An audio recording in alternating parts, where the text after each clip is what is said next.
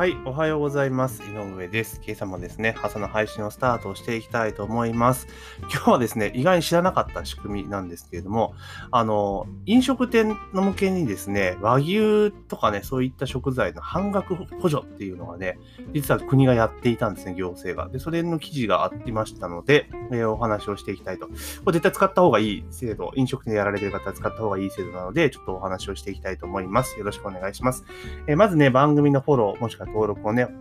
お願いします。番組の登録を、もしくはフォローをね、お願いしますというところなんですけれども、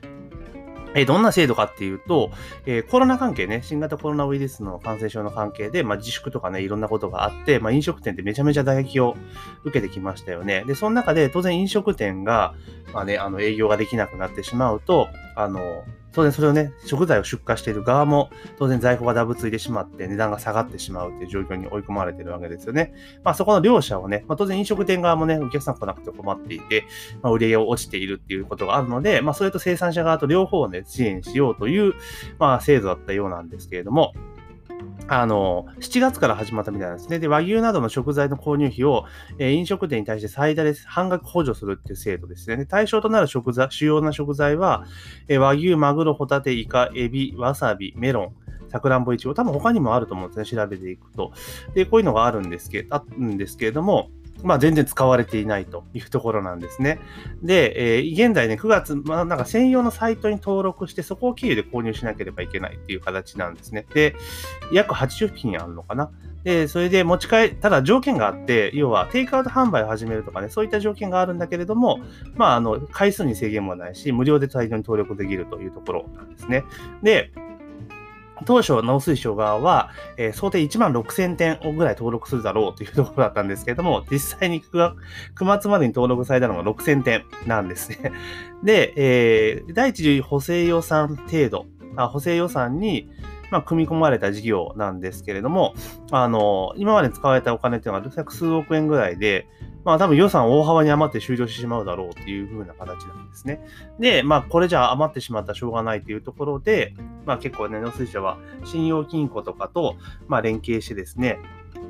まあ、告知をしていくというところなんですね。で、スキームとしては、さっき言った登録サイトですね。農水省が作った、まあ、専用のサイトで、あの、そこに生産者側が登録すると、あと利用者側、お店側も登録する、飲食店ね、登録すると。で、えー、生産者側は通常把握、要は例えば今までね、1000円で出品したものをあったら1000円で出品すると。で、購入者側は、えー、買う、購入するときにクレジットカードの決済じゃない。これちょっとね、ハードルが高い部分も若干あるかなって気がするんですけど、クレカでの決済っていうところで、えー、半額で買えるというところなんですよ。だから500円で購入することができると。で、それでその差額の500円分を農水省が生産者に支払うっていうスキームになっているんですね。これすごいいいシステムだと思うんですよ。いいシステムっていうか、その半額で食材購入できるっていうのと、売り売り手側は、あれじゃないですか、今まで通りで出荷できるわけですよね。だから在庫とかね、そういった値崩れとかっていうのも影響しなくていいので、こういうのでどんどんやってった方がいいのになと思うんですが、まあ、いかんせん利用されていないと いうところなんですけど、まあ、で、これ利用されていない多分一番の理由は何かって言ったら多分知らないんですよね、みんな。はい。この制度を知らない。だから例えば今だったら新型コロナウイルス関連で言ったら注目されていたのが、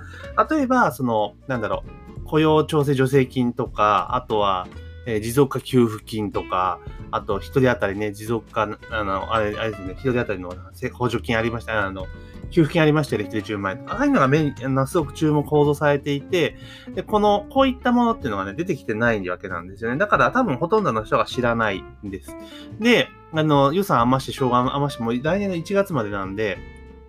じゃあもうあと4ヶ月ですよね。4ヶ月間使って、えー、まあ、告知をしていくと、信用金庫など通してセミナーやってってやってるんですけど、多分それスピード感全然間に合わないと思うんですよね。で、これやるんだったら、それこそ、税務署使ってやりゃいいんだと思ったんですよね。でもどういうことかというと、税務署って基本的にはその飲食店とか店舗情報って全部持ってるわけじゃないですか。ね、持ってるわけですよ。だったら、その飲食店とかでしかも全員確定申告してるのであれば、その確定申告とかね、そういう通知とかしてる、だからデータベースあるわけじゃないですか。だそれ使って DM 出しゃいいだけの話かなと個人的には思うんですよね。そしたら確実に抑えられるわけじゃないです。抑えられるって言い方語弊があるけれども、あの困ってるところにダイレクトにアプローチはできるわけですよね。あの、だからもう、その事業者の名簿はあるわけじゃないですか。飲食店とかね。分かってるわけですから、税務署さんの場合は。だからそういうのをうまく使っていけば、あの、告知ができると思うんですよ。ちゃんとスムーズにね。多分本当知らないだけだと思うんですよ。で、税務署とかって、その、例えば、あの、去年の消費税が上がるタイミングの時に、あの、あれですよね、その、便乗値上げとかそういったところとか、あとはその、メーカー側からの要請がどうじゃこうじゃみたいな、そういうことだったら通報してください的な通知が来てたわけですよ。その小規模事業者に対してね。だからそういうことできるんであれば、まあそんな形でですね、税務署が、自社の、税務署の、あの、要は納税者情報とかうまく使っていって、あの、通知するってことにしたらいいですよね。で、これ別に個人情報がどうじゃこうじゃって問題じゃなくて、その事業者にとってはプラスの情報なんだから、別にこれは全然いいわけですよね。しかも国の制度ですから。これはなんか、あの、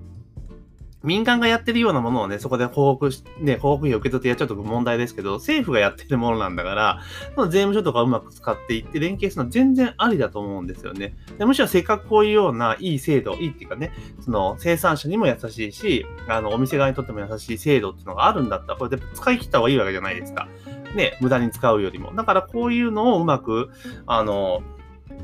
使ってったら、あの、告知をしてったらいいわけですよ。で、本当に絶対これ使われてない一番の理由は何かって言ったら、単純に知らないだけだと思うんですよ。知らないだけ。だって、半額ですよ。仕入れ値半額でゲットできるってわけですよ。まあもちろん、その、高級なね、食材とか、まあもちろん単価高いものの半額だから、あの、インパクトはでかいかもしれないけれども、でも、あの、離れたお客さんを呼び戻すためのね、反則政策的に使うことができるわけじゃないですか。今だったら、その、この企画でやれますよ、みたいなことにもできるし、いろいろ使い方できるんですよ。ただ単純にそのね、あの、仕入れ費用が半額になったラッキー、あらりが増えた、じゃなくて、その半額持ってもらった分をなんか別のことに、えー、例えば反則費用に使うとかっていう風にしていったら、まあ、結構またね、面白いことになるんじゃないかなと。今、苦境に立たされてる飲食店さんとか結構頑張れるんじゃないかなと、個人的にはすごく思いましたね。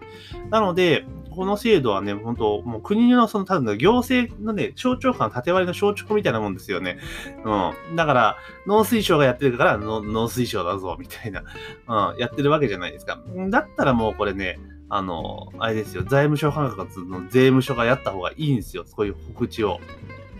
で、結局だから、税務署だって、その、それでね、財務省的に言うと、あの、なんかね、取ることばっか考えてますけど、でもこれでこういうの支援して、売り上げが上がれば、税収も増えるわけですよね。極端な話。今のままだったら、要は、利益が出てないから、税金のゼロ時も取れないわけですよ。だけど、あの、これで頑張っていって、こういうとこ、苦境を乗り切れば、確かに今年はね、多分税金が取れないですよ。あの、売り上げ厳しいし、利益出ないから。だけど、そこで、ここで持ちこたえて事業が潰れてね、廃業っていうことを避けていって、で、来年以降ね、また巻き返してたら、そこで税収は回収できるわけですよね。税収、税金が上がって、売り上げが上がって利益が出れば税収として回収できるわけですから。だからそういった視点でやっていったらいいんじゃないかなと思いますよね。だから税務署さんもただ、その単年の単年の取るぞ取るぞじゃなくて、だちょっと今年はしょうがないけど、でも来年以降ね、えー、ずっと売り上げが伸びてくれば、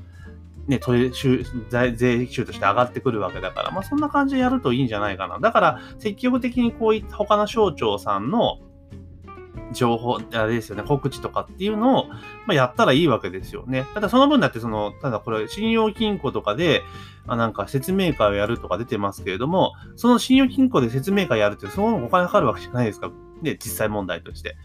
新金を通じてとかね、お金かかるわけですから、だから、あの、そうなったらもう税務署使って、税務署で使っていけば別に内部の経費だから、国としてのコストは削減できますよねって話ですよね。うん。だからそんな形にしていったら、もっともっと、あの、いいのになと思います。だから縦割りがね、えー、どんどん打ち砕くぞってね、今、菅さんやって、一生懸命頑張ってやってますけれども、まあそこの部分をですね、しっかりと進めていってほしいなと、個人的には思いました。なのでね、この、この制度めちゃめちゃいいと思うので、ぜひね、やってほしいと思うし、あとは、本当にそのなんだろう、えっ、ー、と、あれですよね。これ生産者側で食材がダブついてるんだったら、もう直販でもいいと思うんですよね。直販でも。あの、もちろんその飲食店側もこうやって利用するってことは大事だけれども、生産者側が、あの、今回も本当のイレギュラーじゃないですか。イレギュラーなので、もう直販として、その一般消費者にダイレクトに売るっていうのも、その生産者を助けるっていう意味では制度としてはありかなっていう気がするんですよ。で、そこで500円を補助するみたいな感じにしていく。だから、そういうふうにした方がもっともっとその生産者側は助かると。で、飲食店側って結構いろいろ今って、あれですよね、あの、GoTo Eat とか、いろいろなね、施策でどんどん支援をしているので、だったらそこを、あの、飲食店はそっち側でもサポートできるから、でむしろ生産者側っていうのはそういうのサポートは薄いから、だったら、その一般消費者に売るという形にしていけば、あの、さらにね、あの出荷数が増えるのかなと思うので、まあ、この辺の制度っていうのをね、もっともっと、えー、利用者に、告知をしていくってことと、使い勝手がいいものにやってってもらいたいなというふうに思いました。とにかくね、行政官の縦割りね、省庁間の縦割りっていうものがあるからこそ、こうやって国民に伝えるべきことがね、うまく伝わっていかないっていうのを、やっぱ改善していかないとね、その行政のプロセスでのロスっていうのはやっぱ大きいんだなっていうのは改めて感じました。というところで今日はですね、和牛半額、和牛券とかで一回半、すげえ、なんだ、ありましたよね。まあ、それは生きてたってことなんだけれども、ただ生産者や飲食店に対しては、やっぱ必要な施策だと思いますので、やっぱこういうね、せっかく予算取りされているものはやっぱ使った方がいいので、もっともっと告知をしてほしいなというふうに思ったので、まあこういうようなお話をさせていただきました。で、この番組はですね、毎朝だいたい6時から9時までの間にですね、えー、いろいろですね、私が自信ネタに対して好き勝手話している番組になりますので、ぜひね、番組登録もしくはフォローをお願いしますね。番組もしくは登録、フォローお願いします。あと質問とかね、相談事とかありましたら、えー、メッセージとかね、コメントとかで入れていただいたら、えー、適宜回答させていただきますので、そちらの方も合わせてよろしくお願いします。というところで、えー、本日の朝の配信は以上とさせていただきます。